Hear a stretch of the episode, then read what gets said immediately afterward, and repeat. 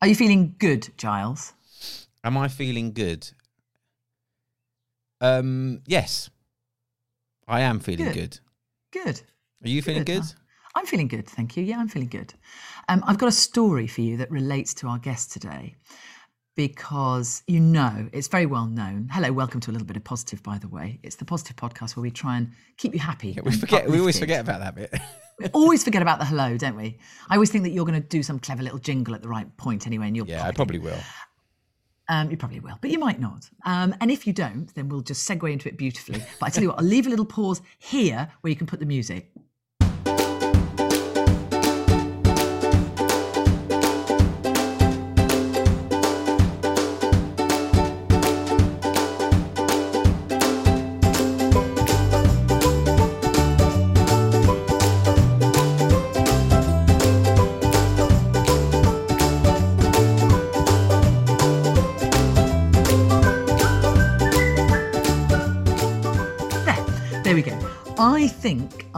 Might have read about somebody who might be gooder than you. You know, I think you're very good. I think you are a good person. But I'm going to tell you the story of Freddie Figgers. And for our listeners, if you haven't heard the story of Freddie Figgers, please look it out and look it up because it's quite amazing. Um, this little boy, Freddie, was thrown away next to a trash heap in North Florida and a couple found him called Nathan and Betty May and they they're good people good people of their community because they were already foster parents and had looked after a lot of kids. And when they found Freddie they eventually ended up adopting Freddie. And he had i'd say even though they adopted him he had a tough childhood and he was picked on and his friends at school or not friends the bullies at school called him trash boy and all the rest so much so that his dad nathan had to go and pick him up and apparently they even bullied his dad but um, there was a turning point for him because he was always good at fixing things and really interested in technology and IT. And they had like old radios and stuff like that hanging around the house. And one day, they came across in a junk store, they came across uh, an old Macintosh computer and it cost around 17 pounds. And they bought it for Freddie. And he was obsessed with this old Mac, even though it didn't work. And he just spent hours playing with it, tinkering with it, and trying to fix it. And he tried. Do you know how many times he tried to fix this thing, Giles? How many? 50. Wow. And eventually he got isn't it working. He got this computer working, and then he became like the local uh, IT whiz, and he started fixing computers for his school. And then City Hall found out about him, and then he started working for nine pounds or nine dollars an hour. I don't know what it was at the time, and fixing the city, the communities' um, computers. And I think they got him to take a look at some system uh, for the water supply in the city as well, and he fixed that for them, saving them hundreds of thousands of dollars, which he did for nothing. He did it because he loved it. He was obsessed. He was involved. He was interested and he was never motiv- motivated by money. It was all about just he was he was he was taken by by technology and fascinated by it. But the first thing that he invented was for his dad nathan because very sadly his dad got alzheimer's and would run away from home. And the one thing he did in the middle of the night which is mostly when he ran away from home is he would put his shoes on. So uh, so freddie invented this thing this device that he could track his dad's shoes with. So he put this, he pulled apart a GPS tracker because it was way before this technology really existed in its entirety. I think it was before solid state. Um, and or it was it was during solid state. Is it before or after solid state? You know all of this. I know nothing about this. Solid, solid state is pre what we are now, I think. Anyway, our, our listeners will tell me. I'm sorry, it's really bad that I don't know. Anyway, the technology didn't exist, so he pulled apart this thing and he put the GPS tracking device in the sole of his dad's shoe and a speaker so that he could talk to his dad. So when his dad went missing, he could speak to him and say, Dad, where are you? And his dad would say, I don't know where I am, Freddie. I'm not sure, because he'd always like wander off around the corner. Mm. And he would then track him through this thing and go and collect him and and bring him home. Incredible. And he just incredible. And he would he just he would he then he's since become a very successful entrepreneur and he would never leave his dad behind. And because there was nobody to take care of his dad, he would take his dad to meetings and just say, I'm really sorry. You know, my dad's looked after me my entire life. This is the situation. He's coming with me. Just an incredible human being. Another invention was a glucometer, a glucometer. Uh, sadly, another of their relatives died in a rural setting, died because he was diabetic and his sugar levels were through the roof. And Freddie invented this machine that could measure your glucose levels and it would then transmit your sugar levels to your doctor who would know when you were in trouble and to your medical assistants where, wherever your medical assistance was so that was the next thing that he invented and then and then the another incredible thing he did was to ensure that um, 2g uh, I think 2 and 3G, got to rural communities that the big telephone networks weren't interested in. So he applied for those licenses. And even though they didn't, the big boys didn't want those licenses, they didn't want anybody else to have them either. They just wanted to keep, you know, keep hold of them. So he applied for the licenses more than 200 times. Amazing determination, isn't it? And eventually he got the licenses as well. And I think the lovely bit of this whole story is that his motto is never give up, no matter how cold the world may look. Try to make a positive impact on the life of everyone you encounter. And this is a boy that was thrown on a rubbish heap. Incredible. It's amazing, story. isn't it? Incredible he story. is definitely a good person. And if our guest, Simon Anholt, was writing the Good Person Index, surely you and Freddie would be at the top. Well, I think Freddie would. That's just an amazing story, and I know there's lots of other things. I mean, we talked before we started recording about the things he's done. A definite future guest for a little bit of positive. Just sounds incredible, and what an an amazing achievement he's done. But yes, Simon Anholt's our guest today. Um, for people who don't know, Simon is an independent policy advisor. He's advised many governments uh, and political figures. In fact, he tells us about some of very high profile world leaders that he's had dinners with, some of them quite controversial. This we shouldn't underestimate Simon actually in terms of his experience. Mm. 20 years working with presidents and prime ministers of 54 countries. Yeah, yeah. Fascinating. Yeah, amazing and uh, amazing insights. And he's created this thing called the Good Country Index, which is a way of measuring how each country on earth contributes to the common good of humanity. And this is uh, not money. This is not about money, This is, is not it? about money. It's not about money at all. It's just about how much they put out into the world. And and, and as we talked to Simon, we realised that yes, actually, often the countries with the rank very high on the the Good Country Index are the ones who give the most. I'm not going to spoil it. Uh, I've got the list in front of me here. It's it, obviously it's an ever-changing list, Hmm. but I've got I've got the top ten written down in front of me. But I'm not going to say what they are because I think that's the intriguing part of uh, of this podcast: is listen and be astounded at uh, at which countries are at the top of the list. There will be some that you won't be surprised about that are way down at the bottom. We can all guess. We can all guess which which countries they are. But um, number one, certainly it occupied the number one spot for a long for a long time. Might surprise you. Yeah, it's honestly it's a fascinating book that he's written. It's called The Good Country Equation. It's well worth getting. Um, you can read more about it. But obviously, Simon is here to tell us all about what it is. Well, Simon, it's lovely to see you, and thank you for coming on. I'd like to ask you first if you could just give us a little bit of background about where you know where you got to within doing the the Good Index, um, and, and and maybe explain a little bit about what the the Good Country Index is as well. Okay, I'll try and give you the, the three minute version instead of the four hour seminar. Um, Yeah, yeah. So my day job is uh, is advising governments. I advise presidents and prime ministers around the world on uh, how they can in, how their countries can engage more effectively with the international community, which is just a grand way of saying make better use of the opportunities that are out there for countries to work together. So whether that's trade or diplomacy or avoiding wars or cultural relations between countries, which is so valuable, um, that's the stuff that I've advised on and over over 60 countries over the last 20 years or so. And um, as I was doing this um, fairly unusual and fairly privileged job, privileged because you, you get to participate in some fascinating conversations, close up and intimate with the people who run countries.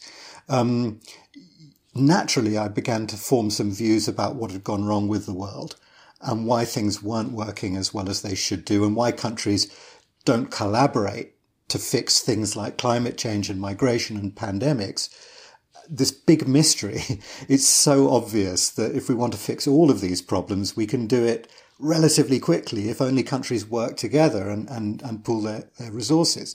But they don't. Um, and so I was really interested in the in the reasons why countries seem to be configured to compete instead of collaborate, because you can certainly do both. Um, and uh, so over the years, um, some ideas started emerging. And that was why I wrote this book, The Good Country Equation, because I wanted to track the course of that learning. Um, and the Good Country Index was the result of a, of um, a discovery I made. Okay, so we're now into minute one and a half. I'd better hurry up.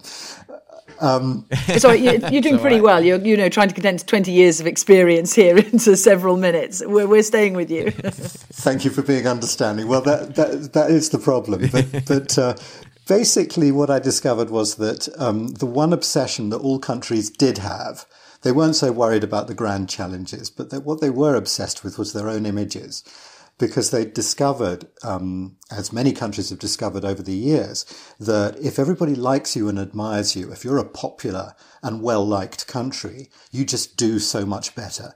All the tourists want to visit you, all the investors want to put their money there, everybody supports you if there's a conflict. So if you're Norway and everybody loves you. Everything is easy and everything is cheap and you just progress. You, you hardly have to do anything. If on the other hand, you're one of those countries that's unlucky enough to be completely unknown or relatively unknown, like, I don't know, Djibouti, um, I mean, obviously it's known in its neighborhood, but in the wider world it's not. Or if you're a country that has a bad image for whatever reason, fair or unfair, everything is difficult and everything is expensive. So this is the obsession of government. And I measure country images. I've been doing this uh, with a big international survey uh, back since, since 2005. So I decided I wanted to try and find out what's the secret? What's the recipe? Why is it that some that people admire Norway more than Djibouti? What is it that Norway has or does? Because that's a really important thing to know. To cut a long story short, what I discovered was that the countries people prefer are the ones that contribute most to the world that they live in. In other words, it's nothing to do with how successful you are, how well you treat your own population, how much money you've got, the beauty of your landscape, the age of your culture. All of that is secondary. The thing that people care about most is what do you do for the world that I live in? So the reason why people admire Norway is because they've heard of a thing called the Oslo Peace Accords. And maybe they're not even quite sure what it was all about, but it sounds like it's a, it's peace and peace is good. And Oslo's in Norway, right? So I like, I like Norway. Mm. So I'm much more likely to trade with Norway, to go on holiday to Norway, to buy Norwegian products, to hire Norwegian people, to go and study in a Norwegian university. On the other hand, I keep on hearing that Russia in some way doesn't support the international order, that they, they sow mistrust and confusion. And so I do worry about Russia when I go to sleep at night. And therefore, I'm much less likely to go to Russia to buy a Russian product, to hire a Russian person. And so it moves forward. So I thought to myself, okay, so if people like countries according to how much they feel they contribute to the world around them, how much do they contribute to the world around them? Because I don't know. And the, the week that I was having this conversation with myself, David Cameron, who was Prime Minister of Great Britain at that point, told us on Monday that we should admire and like and be grateful to China because it was going to save our nuclear industry.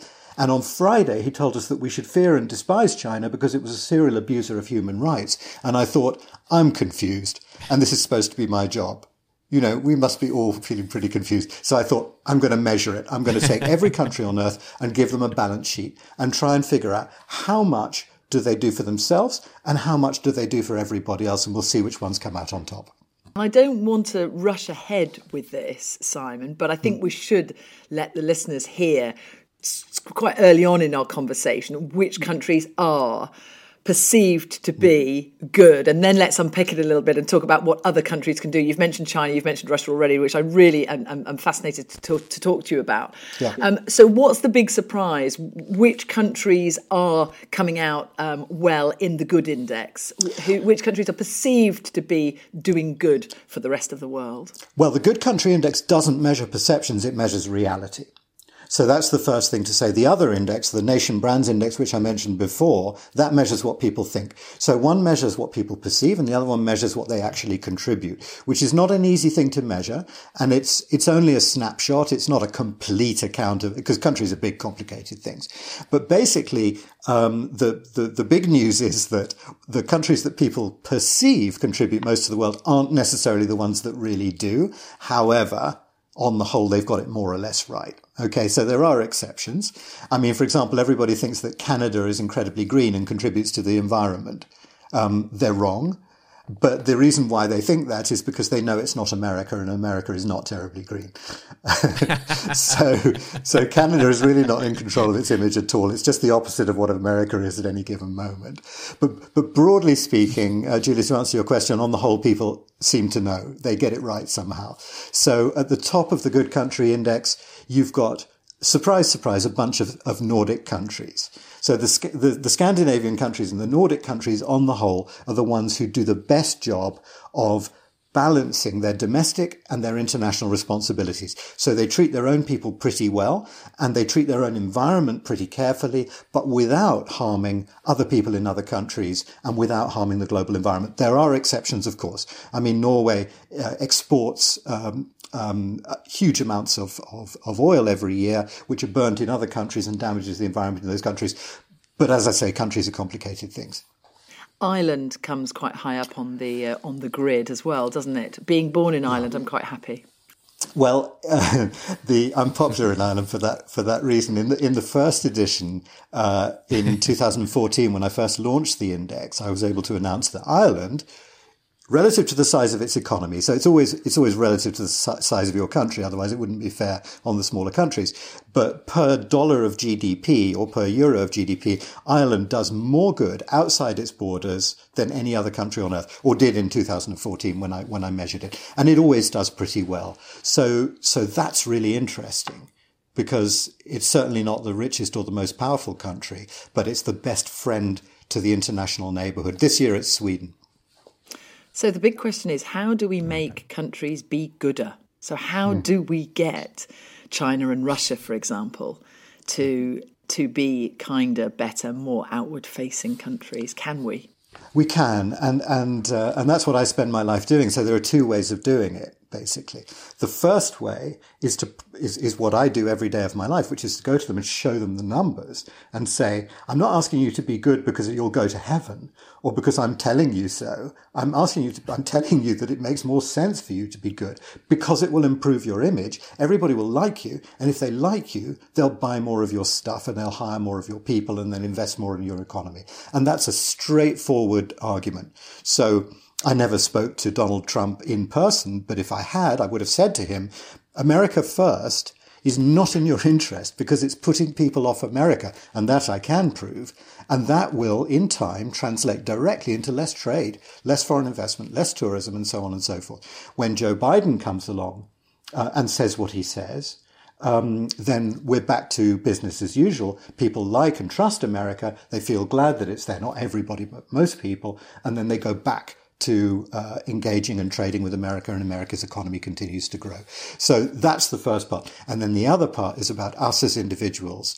We have to accept that the politicians we get are to some extent the politicians we deserve, and the societies that we live in are to some extent the societies that we've asked for. And so I think that it's very much uh, all about education. Every single challenge on the planet today, whether it's climate change or migration or pandemics, they all have one thing in common, and that is they're caused by the behavior of people. And the behavior of people is caused by the way that people were brought up either at school or at home or a mixture of the two. Therefore, if you want to change the world, you have to change humanity. And if you want to change humanity, you have to do it through education.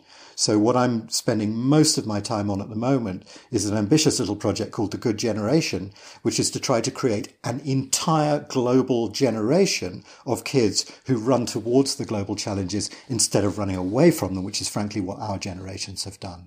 And all the signs are that that's what they want. They're basically crying out and saying, look, we care about climate change. Teach us. Because, you know, the problem is at the moment that you look at somebody like Greta Thunberg and it's very, very obvious, you know, the Swedish um, uh, climate protester, it's very mm. obvious what the imbalance is here. She and her cohort have got exactly the right attitude, but they just don't have the knowledge or the skills or the power to do anything about it yet. We adults, on the other hand, we've got the knowledge and the skills of the power, but we sure as hell don't have the right attitude. So somehow or other, we've got to get together and make that happen, and it's through education. Yeah, that's fascinating. What, what, going back a little bit, obviously you have to collect an Yeah. awful lot of data for, for these things. How how do you determine which sets of data you're going to use, and you know, are there specific ones that you know that are always really really important? Well, with the Good on? Country Index, it's difficult, Giles, because the, all of the things that I would really like to measure um, about how much good countries do, well, a lot of those things just aren't measurable. Or, or they aren't measured. And because I don't have um, a great big foundation that can go out and do original research in 160 countries, I have to rely on the data that's already collected, mostly by the United Nations system. And that's good data. It's the best data there is because pretty much only the UN has the resources to do that, to measure accurately what pretty much every country on earth is doing every year.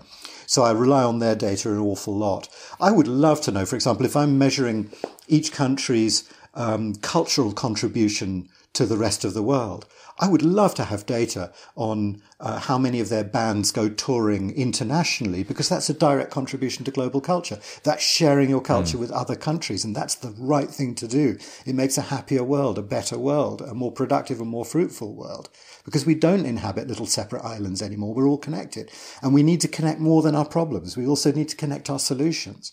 So the pandemic has done an incredible job of connecting itself globally. It's a truly globalized problem. It's the best example of globalization you could possibly find. But why is it that our solutions aren't so well globalized? Or to put it another way, we have the vaccine for the for the pandemic now, but where's the vaccine for climate change? Where's the vaccine for migration? Where's the vaccine for hmm. poverty and inequality and conflict and human rights abuses and water shortages and species loss and habitat loss and landmines and small small arms proliferation and so on and so on and so on and so on? Well, the answer is we know what the vaccine is for those, as I was saying just a moment ago. It's called education. It's just not very well distributed, just like the vaccine uh, for the for the for the pandemic. So to try and answer your question, I use the best data that's available, but it's nowhere near enough data to give a really, really, really good answer. Having said that, I don't think that means that the survey is useless, far from it, because the main purpose of the survey is to try to encourage people to ask different questions about countries. Instead of constantly asking, how well is this country doing? Which is what all the existing research basically does. At least now people are arguing about how much this country is doing. And I think that that's the question for the 21st century. What, what, what's our, you know, any country should be asking itself, and this is what I always ask of, of those presidents and prime ministers. What is your gift to the world? Why do you why do you deserve to exist? If if the if the hand of God should accidentally slip on the celestial keyboard at 3 a.m. and delete your country, who would miss it and why? You know, why do you deserve to exist? And I think that's the question that countries have to answer. It's not it can't be just to look after your own people. It has to be something to do with looking after the planet and humanity. You talk quite a lot. I've watched um, some of your TED talks, which millions of people have watched, and they're fascinating. I recommend that people uh, re- people uh, do uh, tune into those. You say something like uh, politicians have minds that microscope and they don't telescope. Um, so we are all looking uh, inwards. There's another phrase that you like, which I'd like you to flesh out for me: cultural psychopaths. Politicians are cultural psychopaths. Yeah, well, we're we're to to to a degree, most of us are cultural psychopaths. It's not a very serious case, and and of course, I shouldn't joke about psychopathy, which is a very serious illness, but it's a very rare one, thank heavens. Um, and one of the characteristics of psychopathy is that the people who suffer from it um, find it difficult or impossible to believe that other human beings are really human beings that they actually have a rich inner life and emotions. And that's why psychopaths are actually quite lonely because they think they're the only living being there is. And everybody else, they're just cardboard cutouts. And to, so there's a reason I use that, that metaphor, if you like, because to a certain extent, but in a much, much, much milder form, many of us suffer the same thing when it comes to foreigners that people who come from other cultures and who eat differently or pray differently or dress differently or behave differently, they're somehow less human than we are. They're kind of cardboard cutouts. And that's why so m- people talk about compassion fatigue. You know, this idea that you, you know, you watch the starving millions on the other side of the world and after a bit you just can't feel for them anymore. This is rubbish. There's no such thing as compassion fatigue. You're either compassionate or you're not. And I think that Many of us, just because of the way that we're brought up, the way that societies run, we're trained to be less compassionate about people who are different from ourselves. And we can get over that. It's not, it's not a serious mental illness. It's a, little, it's a cold that we can be cured of.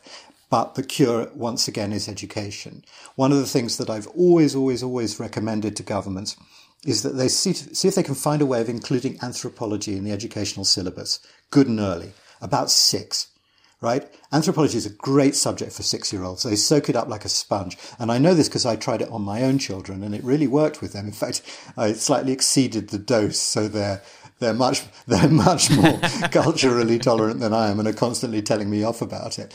But the reality of the matter is that if you teach children to become experts in the science of cultural difference, that makes it impossible for them to grow up as racists because it basically deprives the ignorance of oxygen. And if you take a pride in knowing about stuff, then you can't behave like an idiot in that area because it's too important to you to get it right. And I'm, I'm, I feel very unhappy about um, political correctness in this field because what political correctness does is it teaches you to regard cultural differences as if they were disabilities. Better not to talk about it. Don't mention the fact that somebody's got a different color face or they speak with an accent or they come from a different culture because you might offend them. What kind of stupid idea is that? Why should anybody be offended about who they are? Actually, curiosity is much more natural, and we should stimulate that curiosity and turn it into expertise. And if we turn it into expertise and teach every child on earth basic cultural anthropology at the age of six, we will, I'm confident, virtually eliminate racism and prejudice because it comes from ignorance. Yeah, that's. I mean, yeah, I mean, I, I totally agree with you. I think you know those, those things we're sorely lacking. In our Yeah, it's all about passing exams, It's isn't about it? you, Julia. Yeah, exactly. Yeah, yeah, it's about numbers and data, which I guess. Well, data has its role, like. doesn't it? Um, yeah. Um, what do you want um, people to take away from the index? I mean, if that, I mean, it's a quite a Yeah, large yeah. question to ask you, but Well, you know, well, I, the, the the main, the first thing is the is the um, the thing I said a, said a minute ago, which is to basically start thinking about countries in an ever so slightly different way. So instead of basically constantly saying how well are we doing, how well are they doing, who's winning the race, because life on Earth is not a sprint to the finish. You know, I'm sorry, Donald, but America first doesn't work because we all inhabit the same planet. We're all in the same boat. And the fact that you come first means that everybody else has to come last. And if they come last, then there's no world for you to operate in. It just, you know, life on Earth is a team sport and we have to operate as a team. It's actually a nuisance that aliens don't apparently exist, or at least they haven't found us yet. Because the presence of an alien enemy would be the only thing that would unite us really effectively, which is why the most cosmopolitan people on the planet are the people who've just stepped out of the cinema blinking in the afternoon sunlight after seeing Independence Day because that makes you human. You're rooting for the humans against the invader. Now we have an invader. It's, it's, it's called SARS-CoV-19, right? And that's uniting us like nothing else on earth. The good thing, the one good thing perhaps about the pandemic is that every single day, all of us have the experience of looking at the news on the telly or on our phone and seeing billions of people, everybody in the world suffering just like us and uncertain and, and, and scared of the future just like us. And that daily reminder that we're all basically the same, even though we're so gloriously different, that's the most valuable lesson that any of us could have learned. And I hope we don't forget it. The other thing, by the way, that the pandemic has taught us is that we have no, we humans have no special dispensation to survive. We could be wiped out. And we've come face to face with that realization. And that's so, so valuable. It teaches us humility. And part of the reason why before the pandemic, it was so difficult to get people to focus on climate change was because people are like teenagers. They think they're immortal. And we just thought, yeah, the scientists will fix it. You know, somehow or other, it's going to, it, it'll be fine. Um, and I don't want to keep talking about Donald Trump, but he was very clever at um, reinforcing people's sense that, yeah, it'll be fine. It'll just go away like magic. And the fact that it hasn't and the fact that it won't is so, so, so valuable because it's taught us a, a little bit of humility. Giles, I'm sorry, I've forgotten even what your question was. Oh, yeah. yeah, awkward. oh no, it was it was what yeah. What does the index Yeah, do yeah, for people? I mean, we know how it so people? so it's basically that it, it it's it's a it teaches us a new way of looking at countries not as competitors in a hundred meter sprint but as team players who need to work together and um, it's terrible really at the moment how um, globalization uh, has got itself a bad name um, because we seem to be forgetting that there are some incredibly good things about globalization as well as some incredibly bad things. Um, of course, globalization has been permitted by our politicians with criminal neglect um, to, to move forward too quickly and um, and and carelessly. So it's created an enormous amount of uh, environmental pollution, an enormous amount of inequity, an enormous amount of injustice, but it's still necessary. Um, globalization is the story of the human species. It's who we are. Ever since we first walked out of the Great Rift Valley in Africa, all of those tens of thousands of years ago, the story of humanity has been a story of us leaving our single tribe, facing a single set of problems, and trying to get back together again. And, and now thousands of years later, we've actually succeeded. We are now one community yet again, facing a single set of problems, which by the way, we've created ourselves this time. And that's something to be celebrated mm-hmm. because that's who we are. We globalize. We want to be back in touch again. And we've almost succeeded through technology and travel and all the rest of it. So to, to th- try and throw that out and to say we want no more globalization, every country for itself, it's really, really dangerous. So what we need to do, and this is what the index tries to show us, is that we are all connected.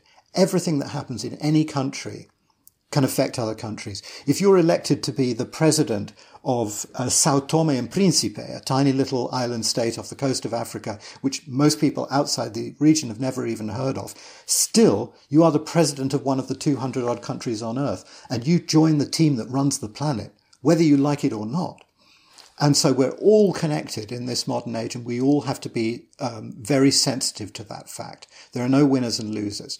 And the Good Country Index tries to start the process of helping us to understand that um, and to, to help us to think about a better, more caring, more responsible form of globalization that we can all subscribe to from now on. The, the one, more thing I would say about that before I stop this little rant is um, the most dangerous idea on the planet at the moment is the idea that humanity is two different species. And one are called globalists and the other are called localists.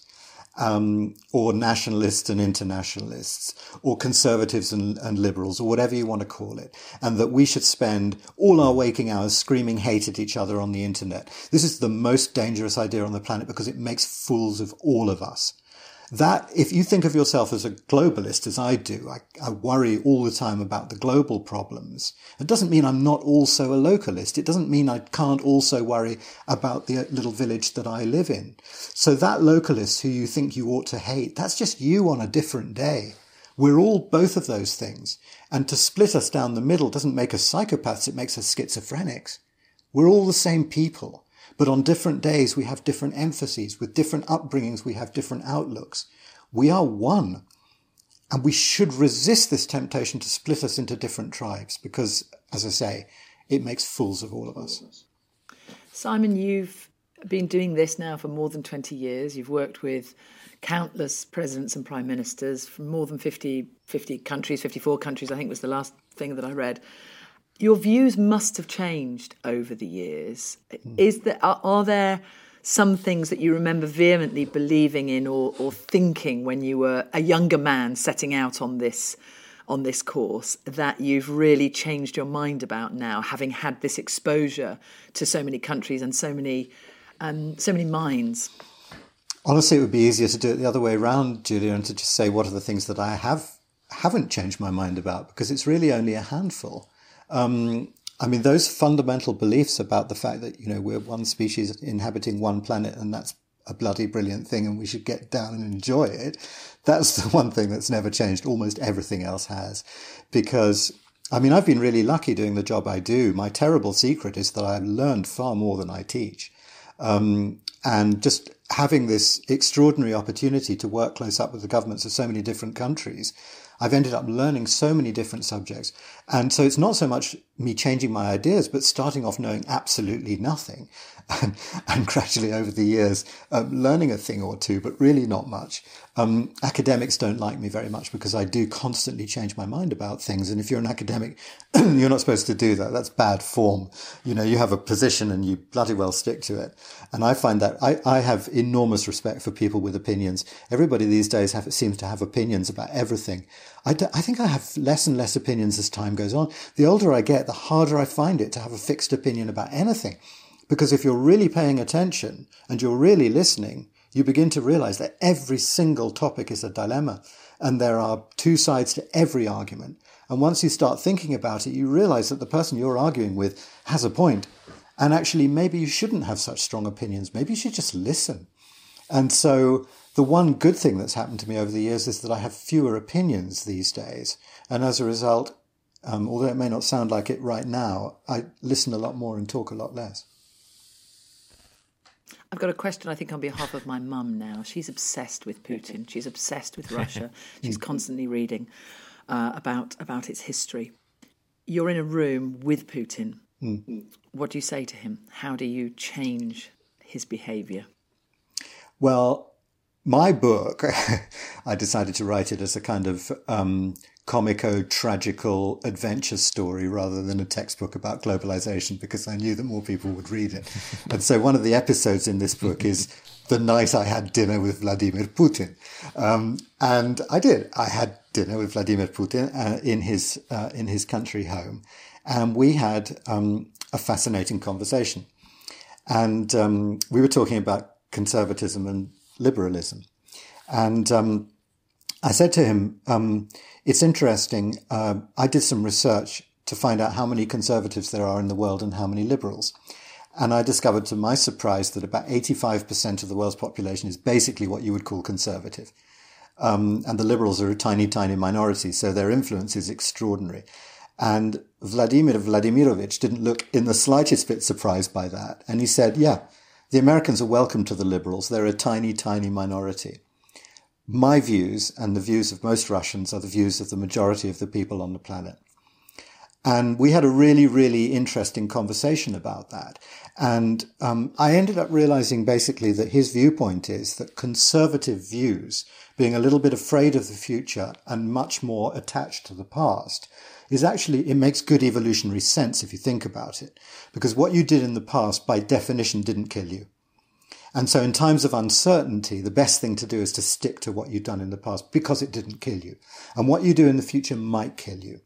I think it's a shame because I think it's better to be excited about the future and to be a little bit daring and a little bit courageous. But if you're short of money and you're short of food, who's going to be daring and courageous? And by the same token, you trust the people you know more than the people you don't know because those are the people you've always lived with and they haven't killed you. So I have an enormous amount of sympathy for conservative viewpoints. And I'm very, very interested in the idea of finding ways of mingling those. That wasn't going to happen during dinner with Vladimir um, because he's a hardline conservative and he believes that that is the religion and you don't mix it with liberalism because that destroys it. And that was basically where we ended up disagreeing with each other. I feel that the two can work together, but he said basically you only think that because you're a liberal well, you got away from the dinner and and uh, you're still here, so the conversation went went pretty well. Novichok was not on the menu. I was going to ask you something. There, there seems to be, um, and I think this is sort of perpetuated a little bit on social media, a very big gap between what our policymakers do and what we want as, as, as citizens. Do you think there is a way we can all influence our policymakers more? Yeah, I think we, um, I think we have to. I think we have to earn the right to do that. Um, there are huge things wrong with our political system. It seems to be falling apart at the moment. And part of the reason I think is because we've, we've basically got the wrong people running our countries. Um, there's something about the system that selects and incentivizes people to run countries, which is just wrong. I think part of the problem, oddly, is that we don't pay them enough. Um, we have this idea in the UK, and it's common to many other countries, that um, if you pay politicians too much, then that corrupts them. But I think that there's an equal problem if you don't pay them enough, because then you don't get people who just want to make money, which is a fairly common and in some ways fairly innocent desire. You end up with people who want power. Because the only reason you'd ever want to be a politician if it's relatively poorly paid is because you want power. And be, having a country run by people who want power is a recipe for disaster. But the other thing is, I just cannot understand why uh, the people who make the most important decisions in society about how we run our country uh, don't need to be qualified to do it. I mean, it's simply the only job. You couldn't, wouldn't conceive of letting somebody design a, um, a, a vaccine um, if they didn't have some qualifications in biology and chemistry, right? And yet we let people make decisions about the vaccine, important policy decisions, with absolutely no regard to how much they know about politics. And in fact, even if the man or the woman who is foreign minister on the day that they're elected does know something about international relations and politics, chances are they're going to have a cabinet reshuffle on day three and they'll be put in charge of the economy despite the fact that they can't, they don't know their seven times table. So, so this is bonkers.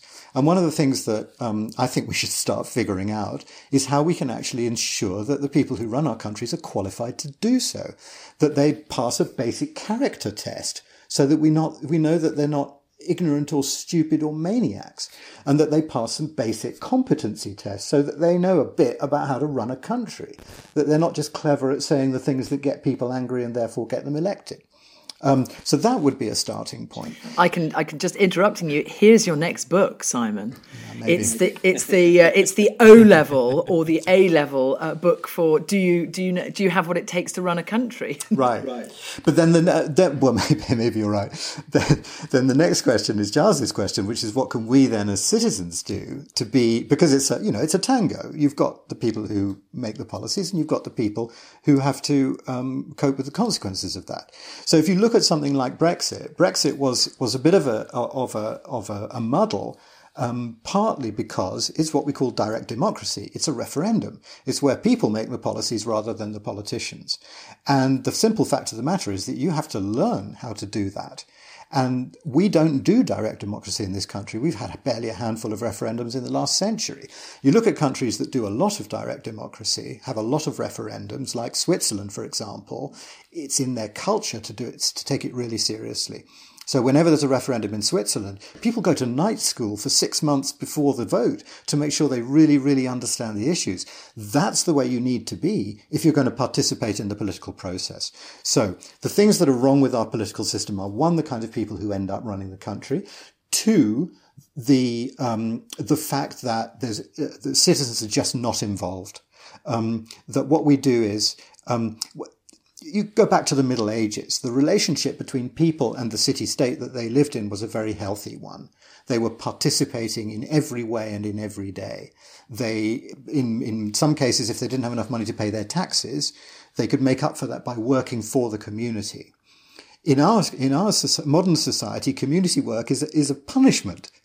What kind of a distorted idea is that? It should be a privilege to work for the community. It should be a, a, way that you work with the community if you can't pay taxes. But instead, it's a punishment. What, what does that signify? What does that convey? It's all, all upside down. And the relationship between um, the citizens and the government today is more like a relationship of prostitution.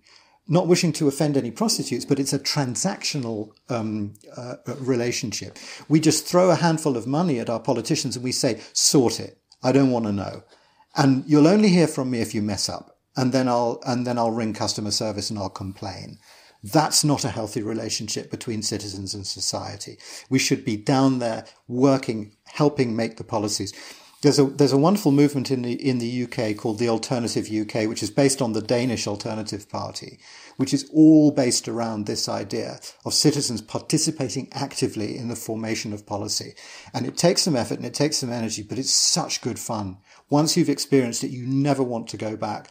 Um, and I really, really strongly recommend that people take a look at that and ask themselves, wouldn't that be a better and also more um, rewarding way of being a citizen in society. That we're actually part of the decision making process. We're part of policy making. And then we don't have the right to blame everything on the politicians because it's also our fault if things go wrong. Fascinating. I'd vote for you, Simon. Can't we get you? Uh, can't we get you into number ten? Oh, Julia, I, I could not possibly be a politician. I mean, having spent my life working with politicians, the one thing I know for sure is that I could not do that job.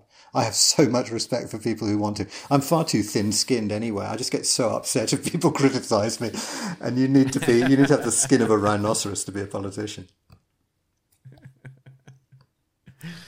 Now, obviously, the podcast is a little bit positive, so it'd be nice to uh, finish off the talk by talking about some some of the positive outcomes. You know, uh, have there been moments where you've been able to talk to people in countries, and or, or have people, uh, you know, seen your book or, or read your ideas and adopted some some some better ways of working to to improve, you know, the outcomes of? Yeah, citizens? absolutely. And and um, I don't know. I mean, maybe this is a bit of a selfish way of looking at it, but for me, the most optimistic outcome of everything I've done over the last twenty years is that having worked with all of these governments um, all of these years and seen the best and the worst of them, the end result is that I'm much more optimistic now than I was back in the 1990s. Um, everything that I see happening at the moment makes me feel positive, and it's mainly largely because going back to this this theme of mine, which is everything for me at the moment, which is about uh, education. Every contact I have with the younger generations just makes me feel optimistic. It makes me feel that I know this is an odd thing to say, but we are going in the right direction.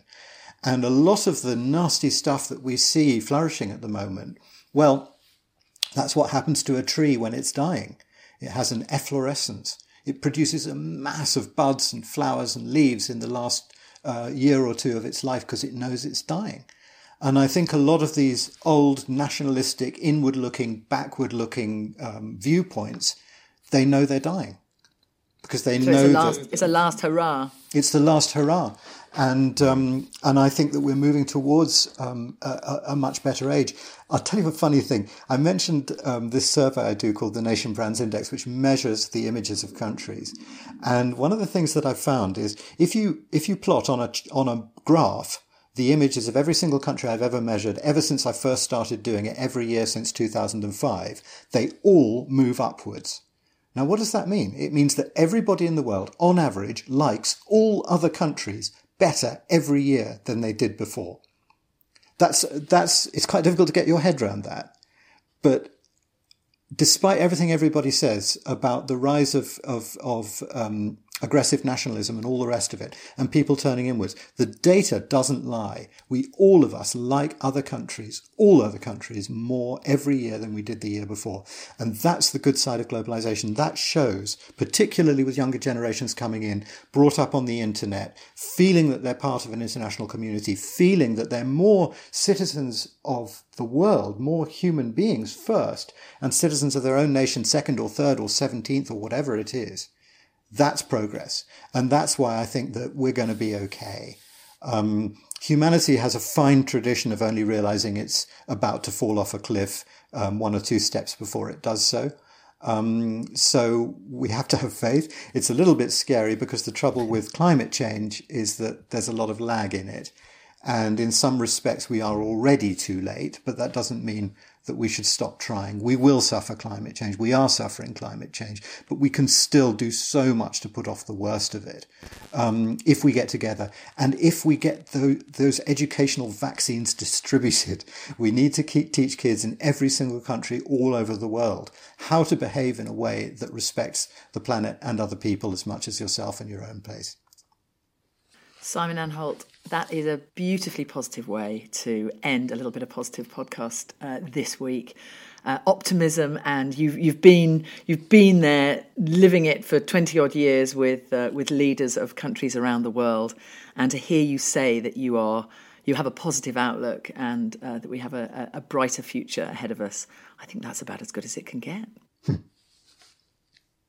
It's lovely. Yeah, thank you. And uh, people can get your book, The Good Country Equation How We Can Repair the World in One Generation, at all.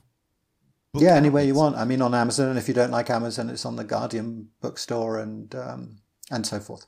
Fantastic. Yeah, I, I highly recommend it. It's a fascinating read. So, yeah, thank you. Thank you, Simon. It's Thanks, been great both to of you. talk to you today. I want to have a very, very long dinner, possibly with some red wine, with Simon to hear all of his tales. And Vladimir, do you want him to be there as well? No, I do not want that. I'd like to live beyond the dinner. Thank you very much. He's one of the scariest beings on the planet. but fascinating to sit down with him. I mean, you would do it, Yeah. wouldn't you? If you were in Simon's position, of course you would. Incredible to sit down with these kind of leaders and, and have their ear and, and sort of see how they tick and find out what their views on the world are. It's very interesting. I guess all adds to his his work and his body of work. It's um, incredible. What do you think is the difference between kind and good? Is there a difference? I, I don't know if there is a difference personally, but I'd be, you know, I'm happy to discuss it. So so so kind kindness. Let's look it up. So kindness is kindness is is the quality of being generous, helpful, and caring about other people, or an act that shows this quality. And before we started talking to Simon, I just I, um I wanted to look up good. so it says the state or quality of being good, moral excellence, virtue, a kindly feeling. So they are it- sort of good- intertwined, aren't they? To a certain they are intertwined but is it if you're you can you can be a bad person and occasionally be kind can you or is that just not you're just then a bad person but can you be a can you be a good person and not always be good or not Well, I suppose you can be you can be good. You can be naturally a good person. I guess you can be a bad person and have moments of kindness or or or acts of. I guess is it is it about a state of being and an action? Is kindness an action as opposed to being a Hmm. being a- a- good a- yeah, Yes, being. I think that's a good way of describing it. So I describe you as I think you are good. You happen to be kind as well. I think you are good, and I think that you're right. It is. It's a, it's a state. Well, You're the likewise, Julia, and that's very nice of you to say. Um, but yes, I think good is is yeah, it's a state, and the kindness is the action. Either way, it's they're both positives, aren't they? Moral excellence, virtue, kindly feelings, everything that we like to emit on this podcast. Yeah, exactly. And the one of the big takeaways, and I think I said at the top, uh, was that idea that th- so the countries that were the most good, who are high up the index, are the ones who do the most for others, and I think that's true of humans in general. If you put out goodness and kindness, you, you, you get those feelings back, and you get those things back. They come back at you. So I think that's a big takeaway. I think from this is that you know you you put kindness and goodness out into the world, then you'll receive it tenfold. And I think um, everybody will be suitably surprised that Ireland uh, came out came out very close to the top. Yeah. Well, I, I wasn't that surprised actually. But it's only little. I know. Isn't it great? Isn't it great? This, I mean, I love it. I was born in Ireland. I think it's a brilliant place. But I suppose I'm surprised by the impact Hmm. that uh, that it's had. Well, that's the thing. Actually, I, I was, I thought, you know, I always think that the Scandinavian countries are, uh, and they and they, they were quite high up as well. Yeah, they And- were very and- high. Yeah, and um, I always feel that they have uh, a good outlook on things generally. But um, yeah, I don't think I was necessarily that surprised by Ireland. I think they seem like a good bunch. They are, to be sure. To be sure, I can say that because I was born in Dublin. I I have an Irish passport, so there you go. Well done. Thank you. That makes you automatically good. Not sure it does. It means if in, in, so in, in case somebody's going to go, you can't say to be sure to be sure. I can because Yeah. I'm technically Irish, so I'm allowed to. I could mention my Greek roots now as well. and I went to school in Sheffield, and uh, yeah, I'm just using it as a as a complete safety blanket for uh, I think that's fair enough. yeah. Well, Julia, thank you for another wonderful episode. It was really insightful. I mean, I learned so much on this podcast. Yeah, me too. It was it was a really it's yeah a fascinating one. Simon's great. We'll have to have him back. I'm sure he'll do another book. I'm sure he will as well. But do do grab a copy of the Good Country Equation. It's um, fascinating. And thank you for listening. And don't forget to share this podcast with your friends and to subscribe. And um, yeah, have a positive, happy, uplifting day, night, wherever you are with us. Just enjoy. Take care.